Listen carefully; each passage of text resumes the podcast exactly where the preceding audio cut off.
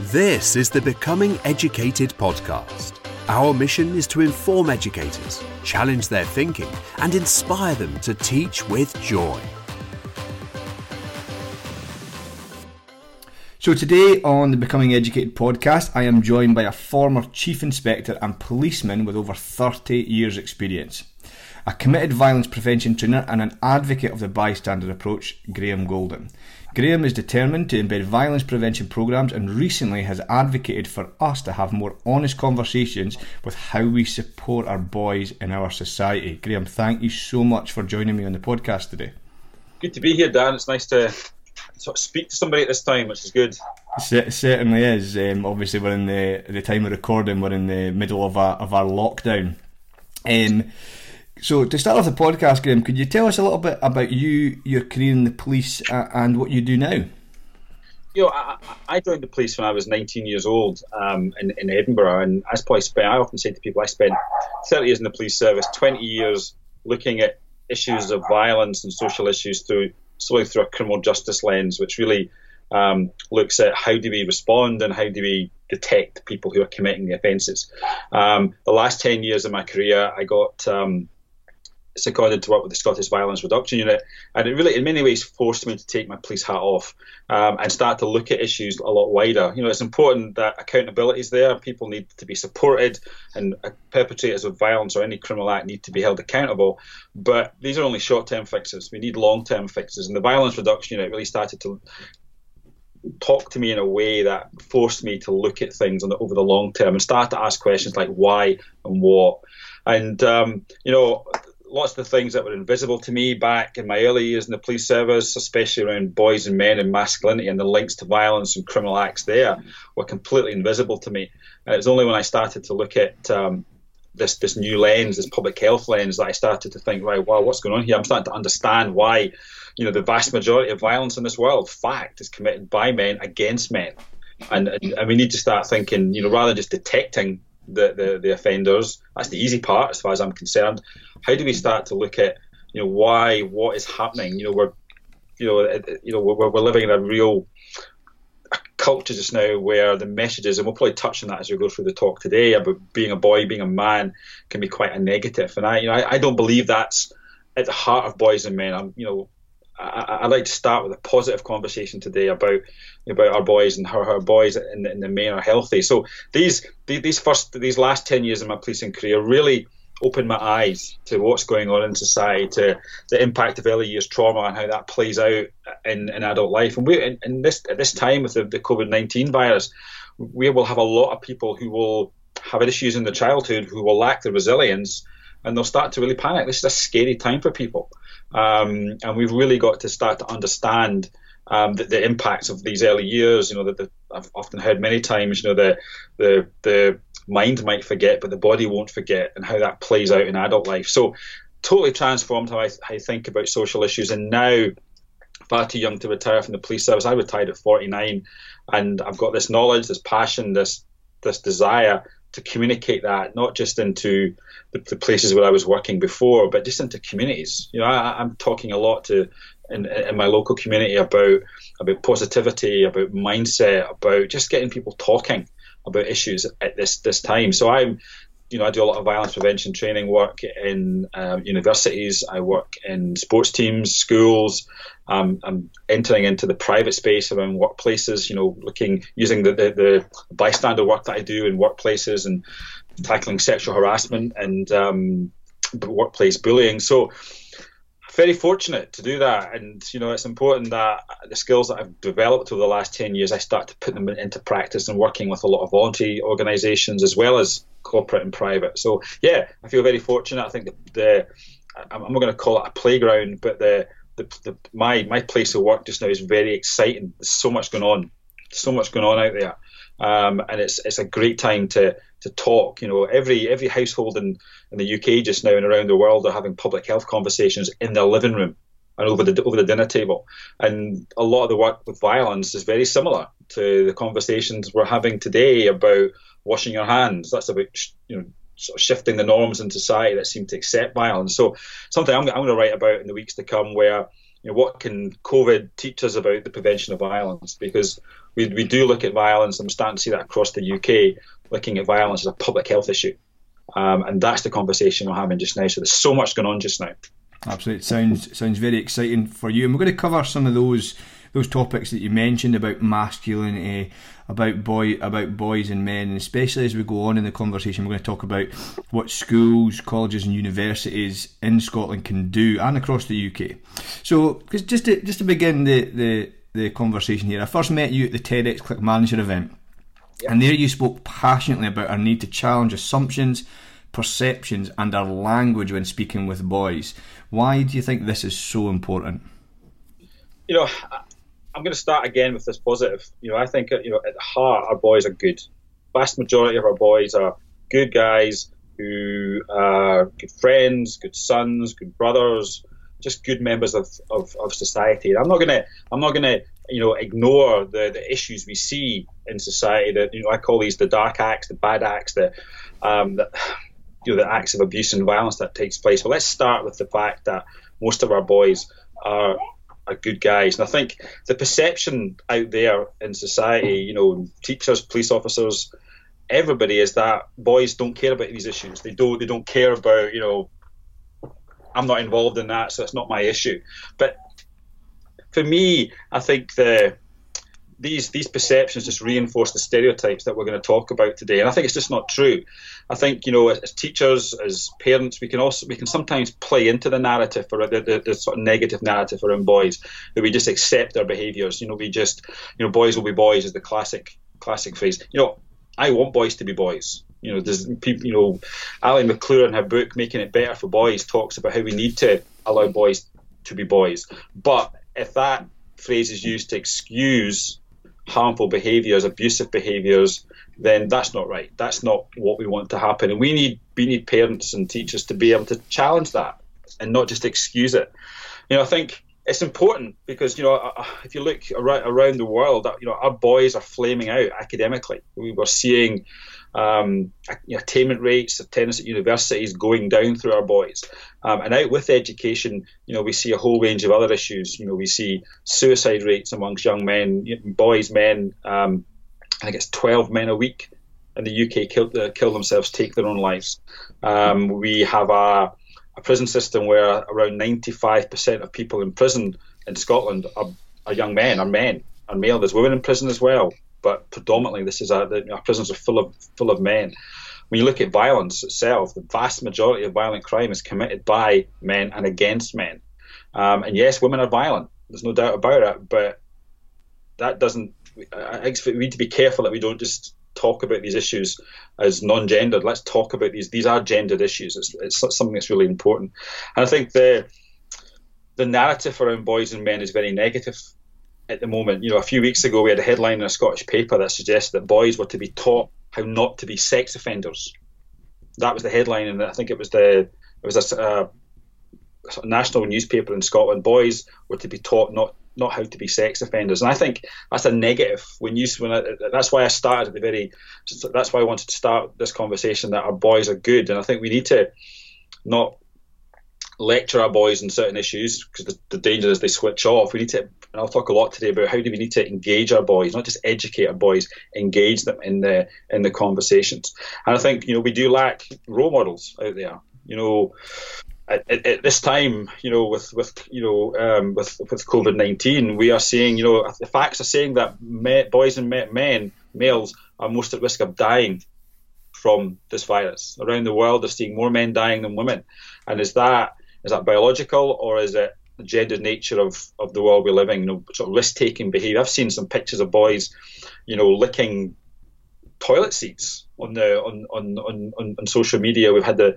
the boy last week in, in Florida on his spring break saying, Yeah, COVID nineteen won't affect me.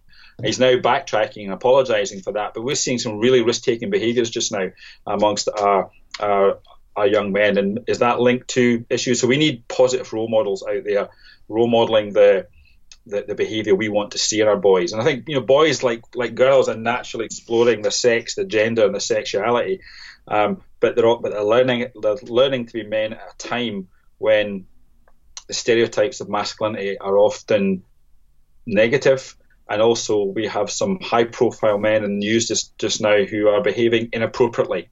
Might not behaving criminally, but they are behaving inappropriately. And I think that's an important conversation we need to start to have. And I think when boys don't conform to the expectations of being the, the stereotypical man, they, they, risk being seen less as, as, as, as, men by their peers.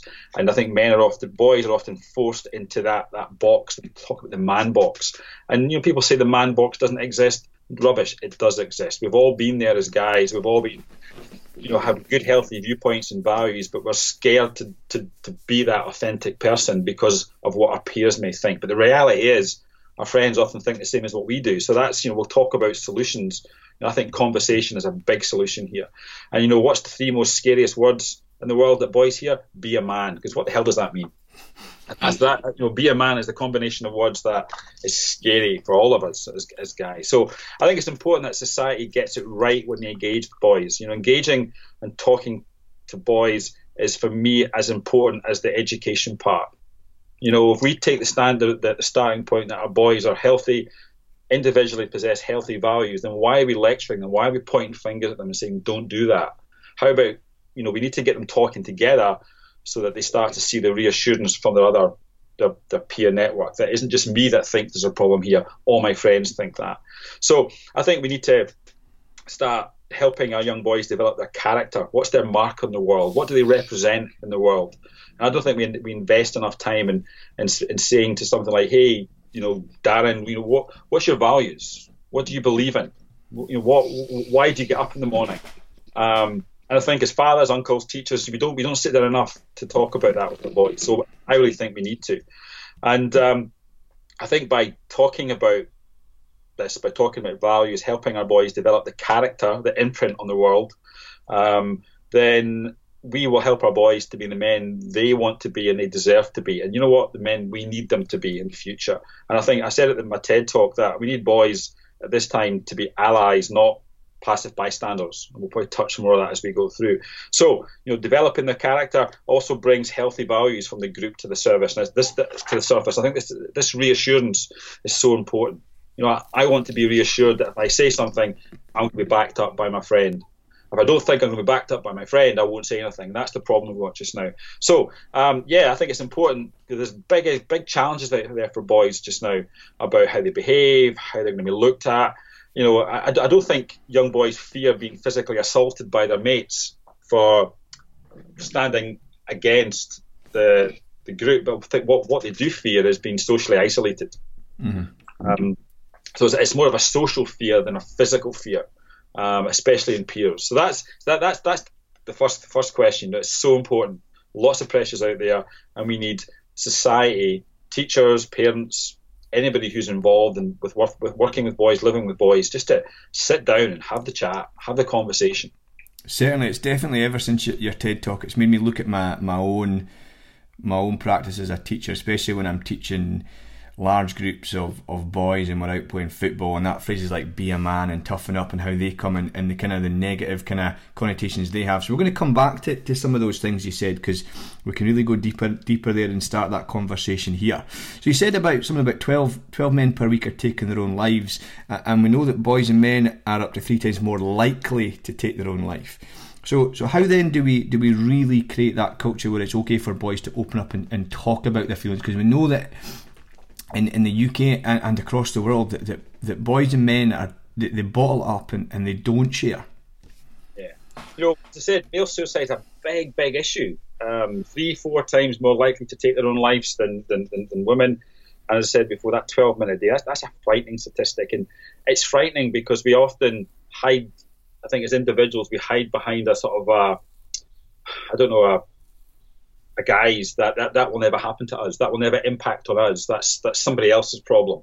You know, and suicide is very personal. I, I often talk about. I lost my dad to suicide back in 2008, and um, so my dad, in many ways, would have become a statistic unless I didn't allow that to happen. So I talk a lot about my own experiences, my dad's experience, and um, I think my dad's experience taught me a whole lot about um, the reality of you know, violence is suicide is self-directed violence. Violence has the potential to, to be deeply personal to everybody in society. and the quicker that society starts to realize this could happen to a person I care about, this could happen to my teammate. You know what? If we do that, we're more likely to um, talk about these issues. You know, so taking this stuff really, really seriously. And yeah, you're right. We often hear the phrase, you know, men need to talk more. Um, yeah, maybe we do, but I think our job, you, your job, my job as men, is to create the space for men to talk. That's that's important for me. You know, we need men to show vulnerability. You know, what you promote, you permit. Sort of comes to mind here. If I start to open up, um, I then start to permit other people to talk about the same. So, you know, I often, you know, a personal story. Just before I retired, I, you know, I retired in June 1987. Sorry, June 2017. Actually, sorry, I joined in June 1987, and um, about the January and the, the, February before, I started to get really worried about retiring. Um, worrying about, you know, I'd been looked after for 30 years. My pay was every month. I was off sick. I got paid. I didn't have to really want for anything. You know, as long as I did my job, everything was getting was in place for me. And I started to get really concerned. Um, and I, I, call it my pre-retirement wobble. That's why I, I, quite openly talk about it. And I started to get really worried. And you know, I didn't. I can tell you, I, I wasn't for speaking about it to anybody. I, you know, having been in that situation, I, I, didn't, I wouldn't have spoken to you about it.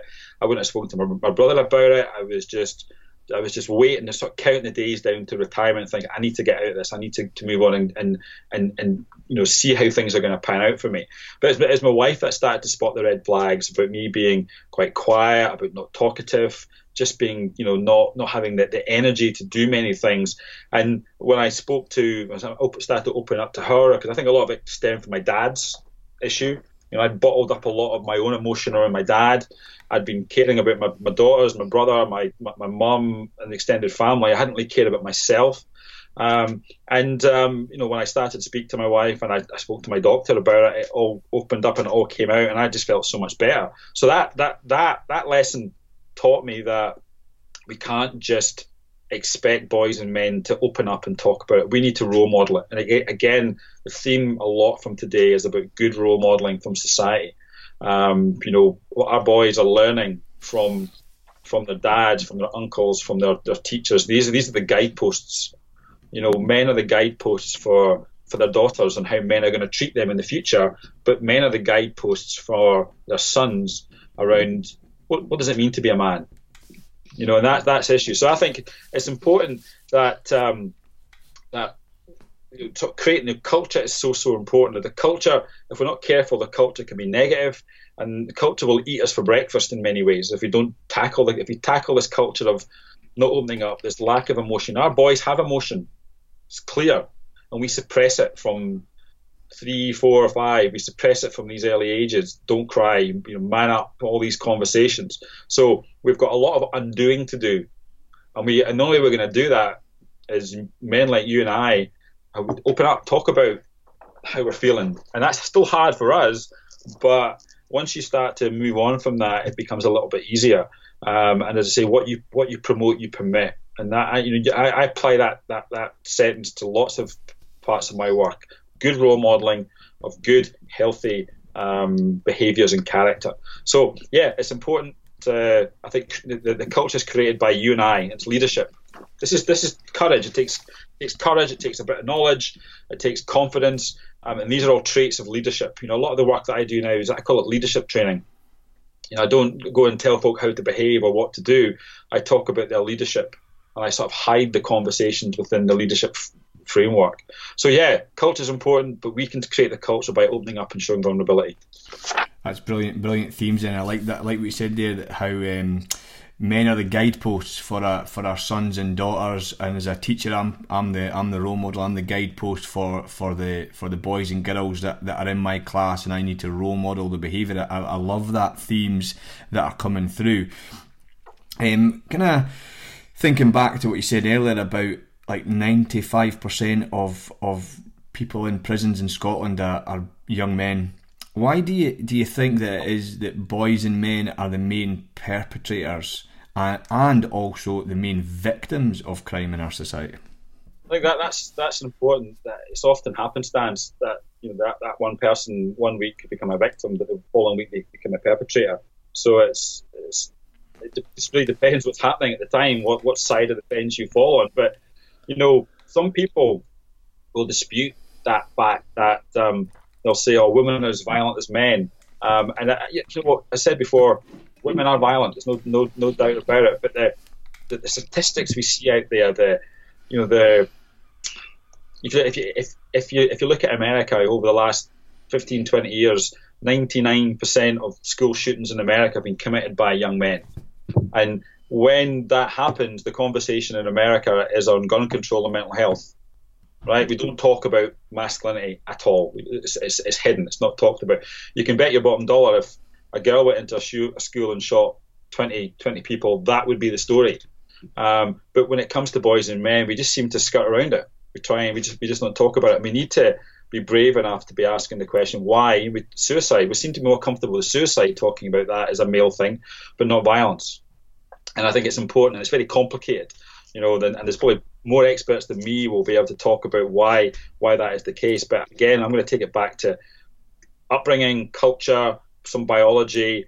You know, you know, I think I, in, my, in my TED talk, I mentioned a study which was shared by my friend Suzanne Zeedyk, who talks about there's some good good studies out there just now that suggest that when you know in, in early years boys mature later than, than girls, as we know that that happens, and it, it can be this if, if you're exposed to adversity, to toxic stress, to in your early childhood, then we know that can have a, a knock-on impact in the future. And there's some good evidence now suggesting that this prolonged exposure to um, toxic stress can lead to issues in boys in the future, adverse childhood experiences. So that's so I think there's some there's some biology uh, to at, at play in the, there as well. I think the way that we're nurtured, you know, again a lack of role modeling, you know, living in a violent household, living in a, a violent community can have its have its impact on um, on the on the young person.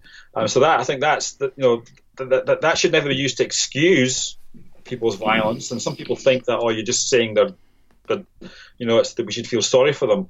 Maybe we should have some more compassion for offenders and, and more understanding, but it never excuses, from in my view, it should never excuse what they do, um, what, what they've done. So I think to that, looking at the biology together hmm. with the expectations around masculinity, I think we've got a perfect storm where violence is often the go-to tool for far too many boys and men. We we see it every day in the news. You know, a wee disagreement in the playground, a disagreement on the street, and it's fisticuffs. It's having a fight or it's abusive language, and we, we see that we're seeing that today in supermarkets. We're seeing people falling out and just going going to the you're using the and by violence I'm talking about not just the physical violence but the verbal verbal violence, emotional violence as well. Um, so you know, I think I think violence is the go-to tool that many boys and men use too quickly. And it's because you know, if, they, if they back off and don't use it, they can be seen by their peers as being soft, as being something other than a man. So I think it's important. And I, I often, you know, my friend Don McPherson in America calls this the mandate of masculinity. You know, you're, you're, you're in a situation and you can't back down. You just can't. But it's like, you know, you know, what's the, what's what's the worst thing that a boy can be called by another boy? And it's a girl. And when someone challenges that and, and, and starts to identify you in that way, then that's it. There's a line being crossed, and you need to act. And often the case is violence and abuse is the is the tool that's often used. Um, as I say, we're seeing that we're seeing that today. Um, as I said before, around COVID nineteen, we're seeing boys and men risk taking behaviour. Um, you know, saying they're going to be okay and not listening to advice and guidance around social distancing, thinking they're invincible. And I think that that that plays out with the culture that that we're, that we're living in. You know, we, we live in a very sexually toxic culture. We've talked about pornography um, earlier. Um, you know, at this time we've got porn pornography sites giving free subscriptions whilst people are social isolating. And, and I'm not saying pornography causes violence, uh, but it certainly creates a harmful narrative. And we know that there's a lot of young girls being pressured into certain behaviours. And I think boys are, be, are feeling pressured to to behave in certain ways to live up to this mandate of masculinity. You know, porn is the greatest sex miseducator we have at the time, and um, we need a counterbalance to pornography. And the counterbalance again is just talking about it, talking about the issues and the the how you know what what what what pornography is doing to society, that it's not real, but it's still placing an expectation. And again, if you look at you know modern pornography, it's violent. Men win, women lose. Again, it's sending a message out. So I think there's some biological issues at play here. There's no doubt about that. Good evidence around adversity, but I also think there's some triggers, social triggers, which are the the, the access to, to harmful messages online, social media, pornography, computer games, certain types of music, which in many ways just reinforce the stereotypes that we've talked about today. Um, and I think, yeah, and as victims, it's all connected. And I said before, it's often happenstance. One, one, one day you're a, a perpetrator of violence, the next day you are a victim. I saw when I when I worked in Leith in Edinburgh during the sort of um, late 80s, early 90s, at the height of the HIV/AIDS epidemic you know, yeah, I was dealing with violence all the time. And one week, so and so was the victim, but next week he was the he was in he was in court for for killing somebody. So let's not ignore. Let's not, you know, the, the, the here's a fact as well. The vast majority of boys and men don't use violence. Fact. Um, but they're often silent when they see their friends behaving in certain ways, and we need to help our our friends step into situations um, you know, I I work in prisons quite a lot, and I remember speaking to a prisoner, James, who said to me, you know, if my friends had stopped me doing what I did, I wouldn't be here for 25 years. So again, it goes back. We need we need our boys and men to step into situations safely to get their friends away from potentially dangerous situations, which could impact greatly on their life. So I think, yeah, going back to why are boys and men more involved a mixture of um, nature, biology, but a lot of the way that we're nurtured, and that comes from parents, carers, teachers, society. Because uh, there's a, so much you said there that to, to take out and, a, and a, the idea of the mandate of masculinity and, and how we live in a, a very sexually toxic culture. So, kind of moving forward with that, how much then does does lad culture and so-called banter play a part in that narrative? And can I also add in kind of the, the impact of, social media, especially especially now in the last last decade, that social media really has given another kind of arena for this narrative to play out. Yeah, you know, I often get conflicted with the, the phrases lad culture and banter because you know, do do lads need a culture? Yeah, we do. If the you know if we if, if, if this culture gets us talking about about being men, about um, you know, it's a way of talking to our friends, then we need a culture. Um, can lad culture turn nasty and be abusive? Yeah, definitely. And that's the issue. You know, it's finding it's finding the line in the sand where it goes from good, healthy culture to toxic culture. Same with banter. Do we need banter? Yeah, we do. You know, we all need this time. We all need to to let off steam. We all need to have a laugh. But can banter be abusive? Damn right it can. And I think that's the issue for me. It's it's when when is banter good banter? When is it bad banter? It's it's we're too quick to sometimes criticize lad culture, and you know what? Some some parts of the culture, lads culture, needs to be criticized, and it's the it's the character and the behaviour that needs to be criticized of the individuals, not so much the culture. Um, same with banter as well.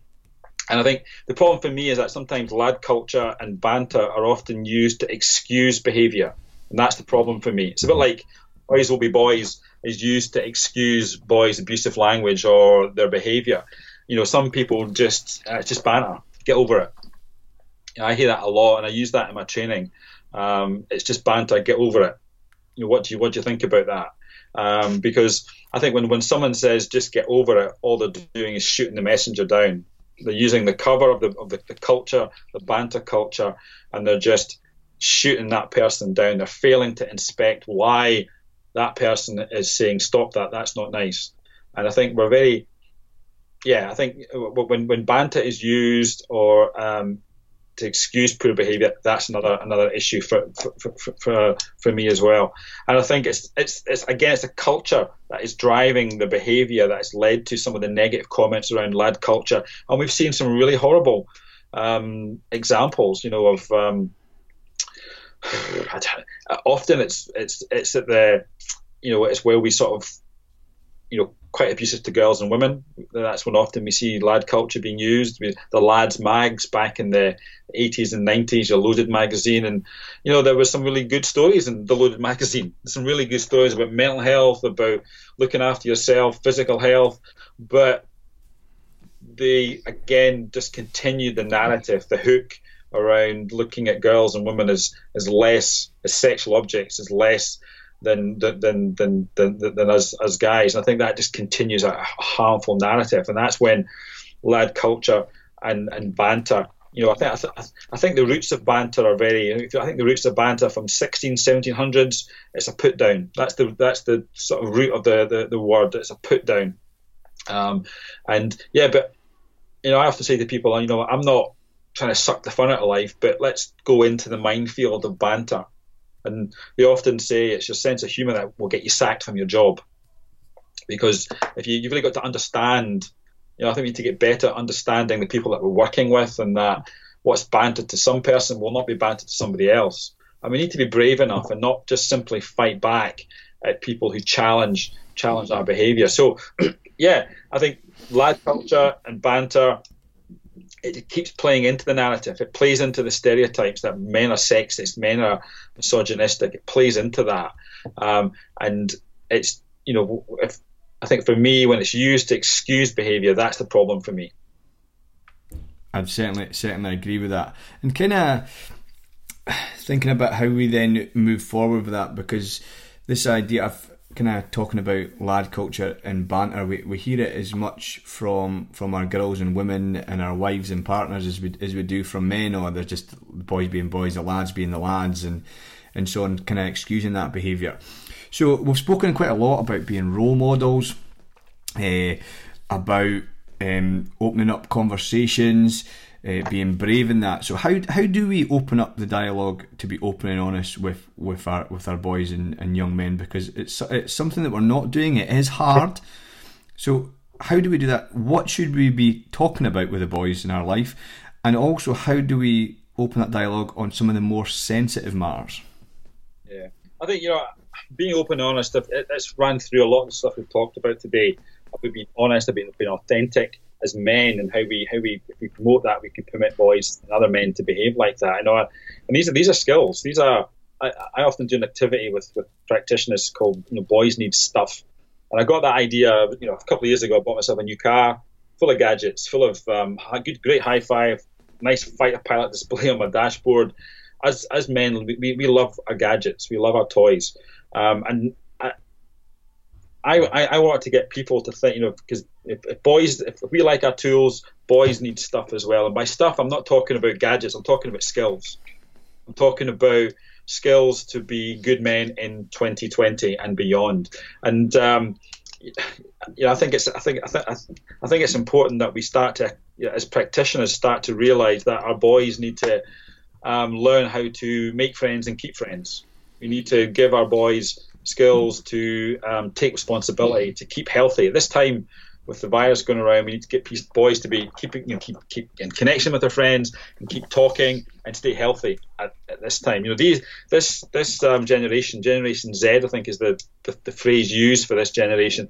They're you know they're the ones out saving the planet doing all the activists. I think they're called the activist generation, but they're also the ones struggling struggling with their mental health. And I think we just expect people to grow up. They're the ones out saving the planet, activist generation, but they're also the ones that are struggling with their mental health. And I think we just expect young people to grow up in the world. We just expect them; they're going to suck it up. They're going to just get on with things, um, and that's that's that's not right. You know, if you look at my generation, Generation X, we're the ones struggling with our addictions and suicide. And I think what what connects the generations is if we just expect people to get on with it. And while some people can, it's fact, a lot of people out there do lack the resilience to do that. And I think that's what we're seeing a lot as well. So, um, a few weeks ago, a couple of weeks ago, actually, before all this broke, I was doing a, a, talk with some young men at school in, in Edinburgh, and it was around leadership. And I, I, could sense we're going into a lockdown in this country. Schools are about to get closed. It was a big topic of conversation. And I went into this class and I said to the boys, I says, "How are we feeling? How are we feeling?"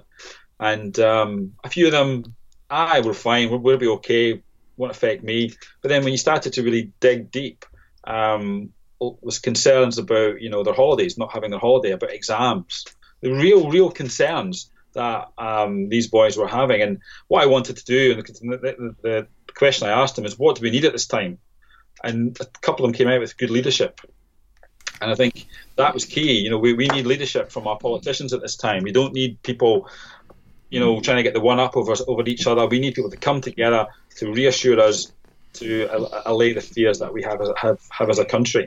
So I think, you know, boys have emotion, but in my view, society still tries to suppress that, and we and we try and get our boys. We just keep thinking our boys are just going to suck this up and ride the storm and get on with it. And you know, I'm a big fan of the American songwriter John Mayer. I know if you heard of John Mayer, writes some wonderful songs, and in, one of his songs is called Daughters, and it's about how, as as fathers, we need to look after our daughters. That's one of the lines.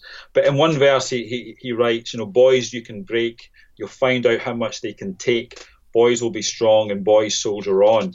And I think sometimes the narrative again just continues the stereotypes that we see that boys are just going to suck this stuff up. Um, so I think society needs to find different ways to help boys in their relationships with themselves, but in each other. So I think it's as we as we move forward in these coming days and weeks, you know, we need to keep a dialogue open amongst our boys. If you're a teacher teaching online, check in with them. How are you doing? How are you feeling? Different things like that. You know, um, I think you know certain things we should be talking about just now with our with our boys are you know talking about how they're feeling. You know, I went in that day. How we feeling? How we feeling, guys? And when you probe and you probe, you start to talk about, um, you start to unpick um, all the issues that our young men are are, are, are facing just now. Um, and I think it's important as well for us as men as well. Again, the theme has come through is role model. Role model the viewpoint, role model the behaviours you want to see. Give them permission. Again, what you promote, you permit. Um, and I think, how do you open dialogue? I think that was the question. How do you open a dialogue on some of these sensitive, sensitive issues? For me, it starts way before a particular issue. Um, and you know what I'm saying. So we we can again build a relationship with that young man, with our son, with our with our nephew, with that young boy in our class. If we just build that relationship, you know, show vulnerability, role model good behaviours, that will start to I think help help you open up the questions, uh, ask the questions that a lot of them are are well, a lot of young boys have just now. You know, as a friend said to me, we need to let boys be sad, let them be disappointed. You know, let, as I say, if we don't allow them to be sad and disappointed, we're just suppressing the emotion that that they're that they're that they've, they've naturally got. You know, so it's it's so needed, and I think that there's lots of conversations now about how we're comparing this to the war. The period just now, we're comparing it to the Second World War, and yeah, they're two very serious, but this isn't the Second World War. You know, and I, I don't think we should. In many ways, that's when we compare it to the war, how the country got on with things, we were doing this, we were doing that. Um, we're in a different time just now, where our media access is 24 7.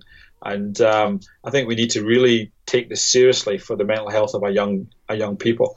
Another thing that I do as well about dialogue and sensitive issues is there's a, a new film coming out based on the life of the American Fred Rogers.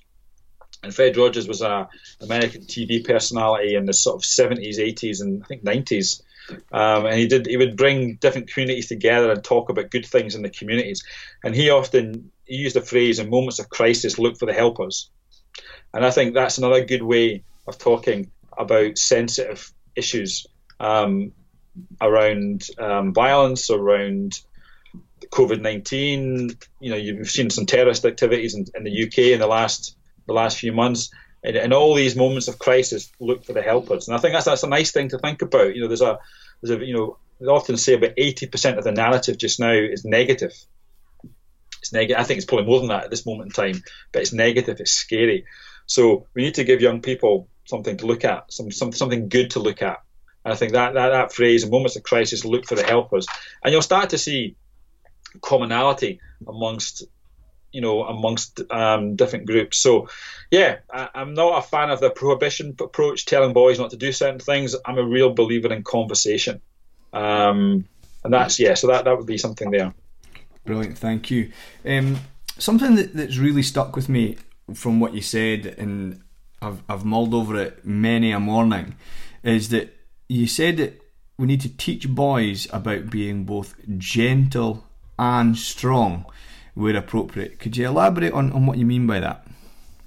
Yeah, you know, we need boys to be strong and gentle at the appropriate times, and I'm not just talking about yeah, we need we need boys to be physically strong because it's it's, it's, a, it's a, we often we, we often see that as a negative thing. The right at certain times in life, we will need physical strength. So what's wrong with that? Um, but we also need boys to be emotionally strong as well, and we need society to identify emotional strength as as important as physical strength. That's the problem just now. Is that the stereotypes suggest that physical strength is, is harmful, it's bad, and that emotional strength is is weak, especially amongst um, amongst men. And we've touched on this when we talked about um, getting men to open up. Men won't open up a lot of time because they don't want to be seen as weak. And I I found that when I after losing my dad in 2008, I I probably bottled up a lot of emotion, and it wasn't until years you know two or three years later that I started, to come out, or the just before I retired, it came out. And I think we need to. I think these the skills being strong and gentle fit into the boys need stuff activity I've talked before about. You know, we need to teach boys to be strong and gentle at the right time.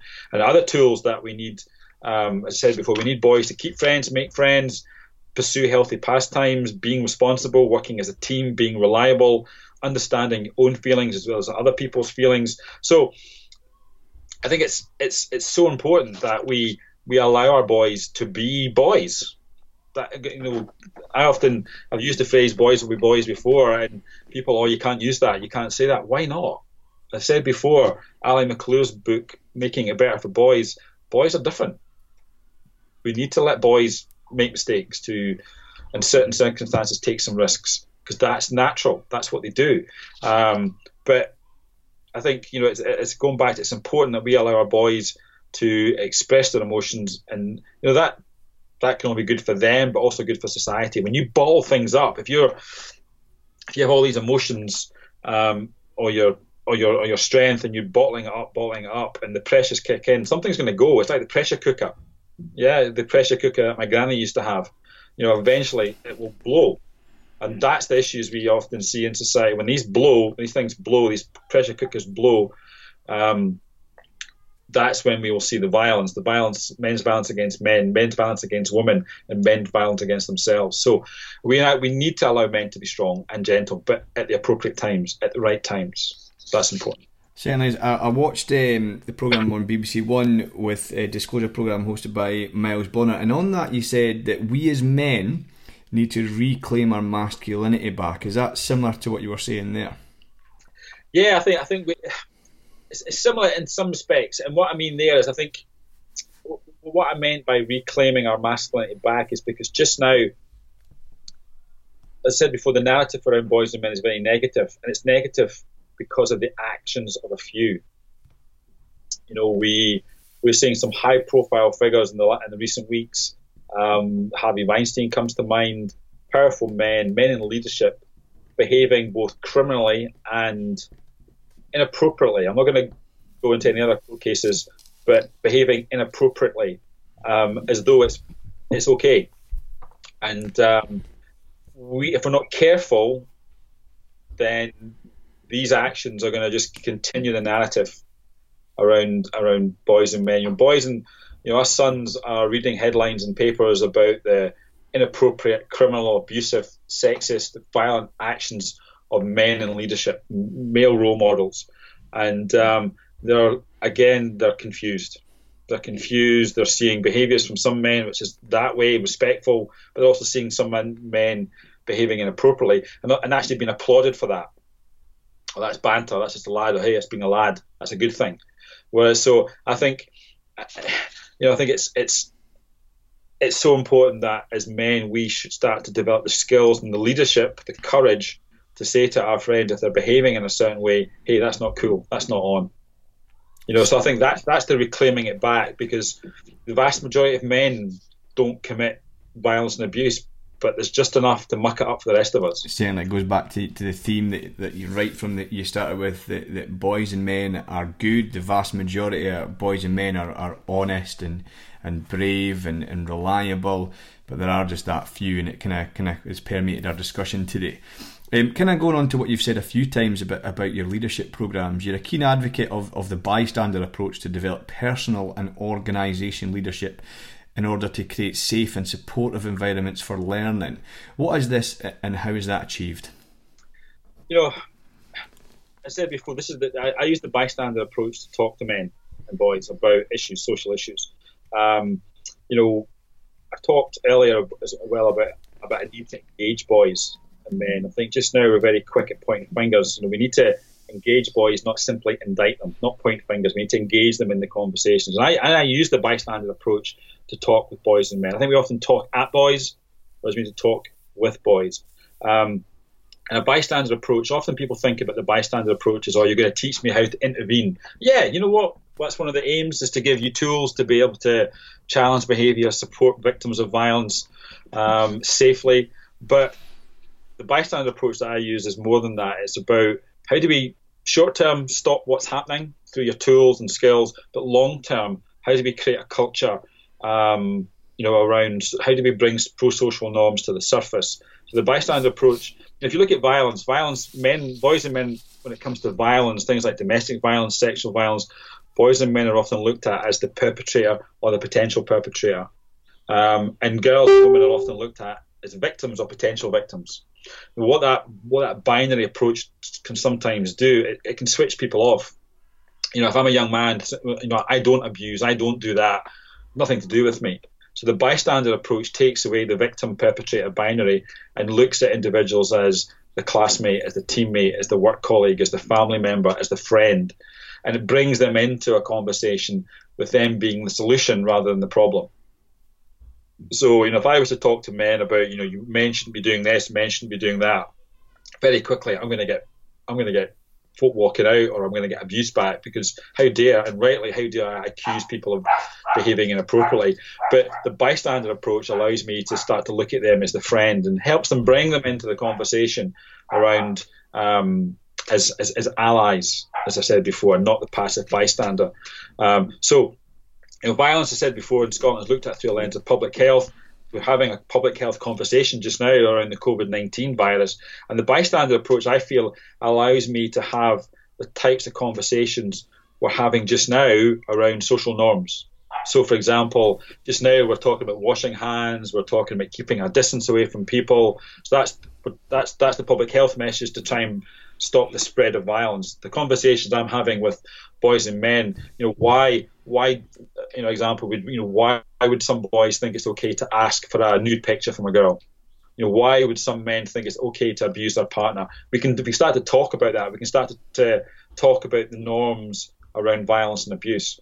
And if I'm speaking to these men as friends, it's a good way to engage them in the conversation.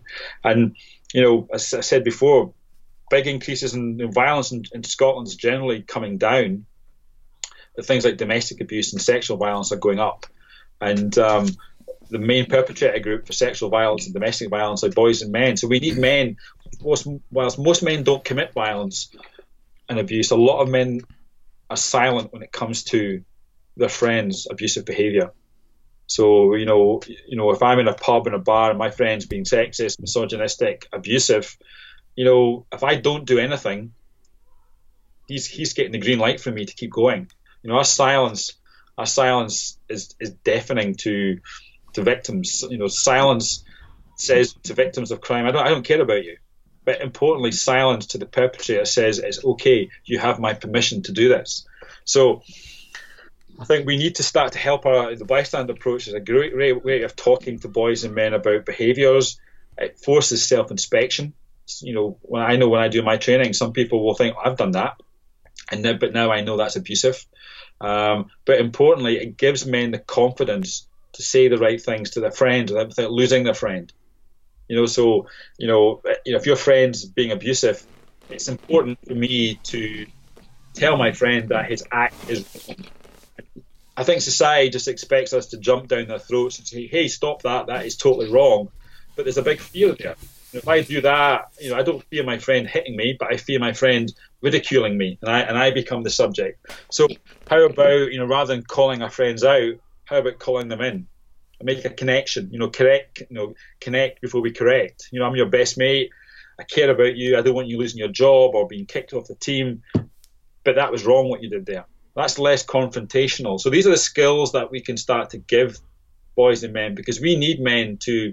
I think the real the next real reduction in levels of violence will come from not the big glossy campaign or or the, the big big new program. It'll come from the likes of you and me having the courage to challenge our friends on their behaviour. That's what we need in society, um, and we're doing that in our schools just now. We, you know, the, the Mentors and Violence Prevention Program, which was a program that the Violence Reduction Unit introduced back in 2010. Um, I was fortunate enough to lead that program developed that program and spread it across Scotland. And it's now being led really well by Education Scotland. Um, and it's a program to really build relationships in schools. Uh, but it gives young people the tools and skills to, to support friends, to, to challenge their friends. Um, and it allows the school to get on with their day job, which is learning. You know, if you're a young person at school being bullied, harassed, you won't focus on the learning unless the school starts to work to create a safe environment. Same with the workplace. If you don't, if you have a workplace that is unsafe, a lot of bullying going on, you won't focus on the day job of, of your job. So if you build the relationships in these settings, then we focus on the learning, the productivity, the the team. If you're in a, a football team and you're living in a safe, supported team, then the goal is to win the game. That's easier if you feel safe and supported. So the bystander approach is not just about teaching intervention, it's about creating the right conversations that we need to be having in Scotland around violence and abuse. So how do we how do we then approach how do we then foster this bystander approach in our schools?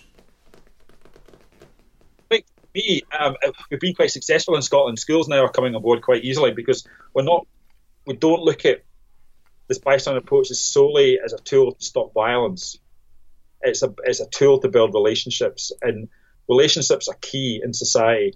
You know, for me as a police officer, if we have better relationships in society, we have less violence. If we have good relationships in schools, we have better attainment levels.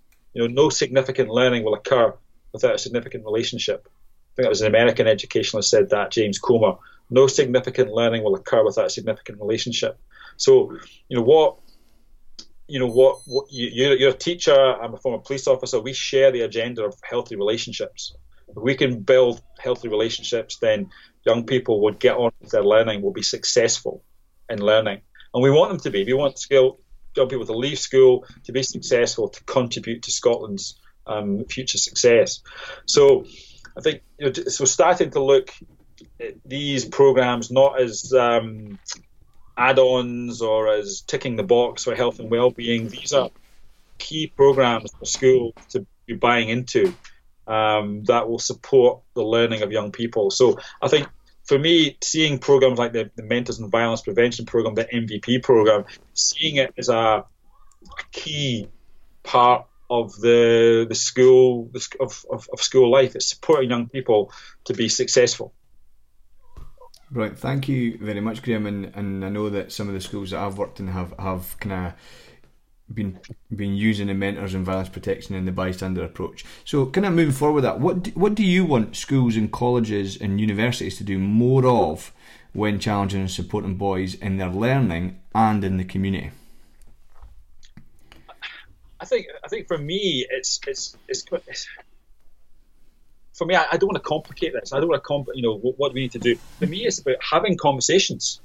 You know, I'm, you know, my, my, my brand, Cultivating Minds, I love going into um, schools, universities, and just having conversations with students, with pupils, with with football players about about their thoughts, their feelings, about their values, about what they stand for, what they believe in.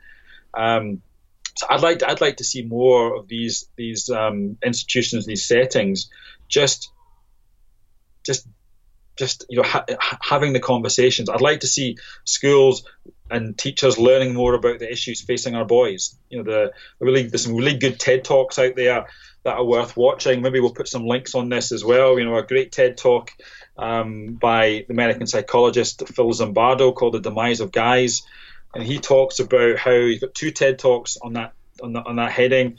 Short one, which looks at boys flaming out academically, sexually, and in relationships, and there's a longer one where he he talks about the responses needed.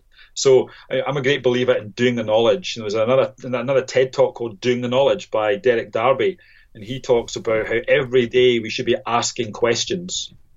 And he's a, he's a philosopher from America, um, and his his his job is to ask questions: why, what, and he wants everybody every single day to do the knowledge because when you've got the knowledge around what's impacting on young men, especially young boys, then you're more likely to respond more effectively in your in your in your in your role as a teacher or, or, or even as a, as a parent. So. Phil Phil Zimbardo, The Demise of Guys. There's another good TED talk by Tony Porter called The Man Box, um, which is fantastic. Which is Tony is just so honest about his experience as a young man in America. Uh, my friend Jackson Katz, um, violence a man's issue. He just lays it lays it bare about men's role in preventing violence. You know why you know he found like me. Most men don't commit violence, but a lot of it is silent around abuse and violent behaviour in society. So I'd like to see teachers doing the knowledge on the stuff. You know, not just by doing the knowledge, it will help them because a lot of issues that we're seeing in schools are not just impacting young people, they're impacting on teachers' ability to do their job. You know, I meet so many teachers just now who are spending a, a vast proportion of their time dealing with behaviour. And I, I, don't think many teachers went into teaching to deal with behaviours. They, they, they went into teaching to teach. That's what they do. So I think if, if, if, if teachers started to better understand the issues at play around adversity in childhood and how that plays in the classroom, around issues around masculinity and how that plays out in the classroom, there'd be a really good um, good starting point. And I talk about it in my TED talk, making it better for boys. Um, some of the things that um, we need to be thinking about and doing. Excellent. Thank, thank you so much, Graham. We've come to the end of the, main interview section. I've got my, my final three questions that I ask every guest on the, the podcast. Before we do that, could you, you've already alluded to your own company, Cultivating Minds. Um, could you share a little bit about how people can find out more ab- about you, the training that you provide, and how they can connect with you on, on social media or on a website? Yeah, um, uh, Cultivating Minds was just something myself and my friend in America came up with. Um, as I say, it's, it's all about creating conversations, creating conversations around a whole variety of social issues. I've got my website, www.grahamgoulden.com um, you'll be able to connect with me there. Uh, search me out on Twitter. I'm very, very active on social media. I just, again, I just like asking questions and creating conversations on social media. Um, so that's the, that's that's ways that people can get in touch with me. My email address is on my website, and yeah, I'd love to connect with people and support in there. And, I work in many different settings. Um, and a lot of the work that I do is adaptable to work in schools, universities, sports teams, workplaces, prisons, a whole and and, and, in, and in communities as well. Right, thank you very much. And now for, for my final three, which will be quite interesting because most of my guests so far have, be, have been teachers. So you're my first first um, someone from outside the world of, of teaching. So it'll be very interesting to hear your thoughts on, these. So my, my first one for you, Graham, is what book or text has had the biggest impact on your career? I've got a couple of books here. Um, they're quite recent books actually, which I'm really. One is this book here. It's called "You Throw Like a Girl" um, by my friend Don McPherson. Don is an ex NFL player in America, football player in America, and he talks about the mandate of masculinity and very openly talks about a need for a more aspirational conversation around boys and men.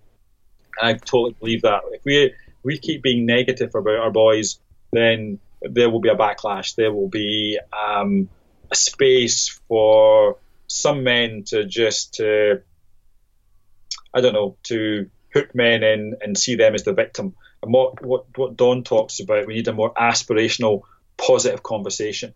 Uh, some of your teachers may be aware of the Boys Don't Try book, um, written by two teachers, Mark Pinkett and Mark Roberts. Um, really good book. And I recommend teachers, if you haven't got this book, a fantastic book which sets out um, and actually just reinforced a lot of things that I've been doing for the last few years. So it's nice to be, but work that I'm doing is actually got a place and has been backed up by academia. One thing I try and do in my world is to try and read academic reports, but then apply them in a practical way. So yeah, boys don't try, and you throw like a girl are two books that have really influenced me in the last few years. Thank you very much. Um, if you could give just one bit of advice to a teacher, what would that be? I'll do. Yeah, I've, I've t- one thing I've touched on this as well is do the knowledge, learn about this stuff. These are big issues affecting not just the boys at school, but your own boys in your own life, your sons, your nephews. Um, do the knowledge on these issues, and I think one last one for me is bring yourself to the space. Um, we often leave our role as mums, dads, brothers, sisters, whatever, at the door when we come into the workspace. You know, I think the biggest asset that any one of us have got is our skills as a dad, as a mother, as a member of society. And the vast majority of people in this world are good people. So I think that when they come to work, if they were themselves, they would be they'd be good, compassionate, kind people. Uh, and that way you can role model behaviours. So I think do the knowledge and bring yourself to to the space. Excellent. Thank you very much, Graham. And my last one um, is what do you think most gets in the way of, of, great teaching in our classrooms? I think we're busy. We're just we're so busy. You know, school. One thing I've tried to do over the last years is put myself in the feet of in the shoes of teachers, and when you do that, you're just absolutely smashed. Um, so I think busy, busy programming, um, and a focus on the on the subject like maths, the science, the subject. That's that's getting in the way of, and they're important. But as I said before, I think we need to start to look at the health and well-being curriculum as important as the maths and the science. Because without good health and well-being, you know that young person ain't going to learn. They ain't going to be in a safe space to learn. So, I think for me, um, you know, our busyness and our focus on our attainment is is is getting in the way a little bit. But you know, step back a little bit and start thinking about the welfare, the well-being of young people. Um, and one last thing for me, I think the media narrative gets in the way as well. You know, they, this 80% of news is negative. Um, and, and what, what that can do is it can drive our perceptions. There was a headline in a paper a few years ago which suggested that one in 10 kids have sent or received a photograph, a nude photograph. That was a headline in bold, bold print. Whereas the headline there, yeah, sexting is an issue, but nine out of 10 kids don't do that. So I think if we're not careful, we can get sucked into this mm-hmm. negative narrative.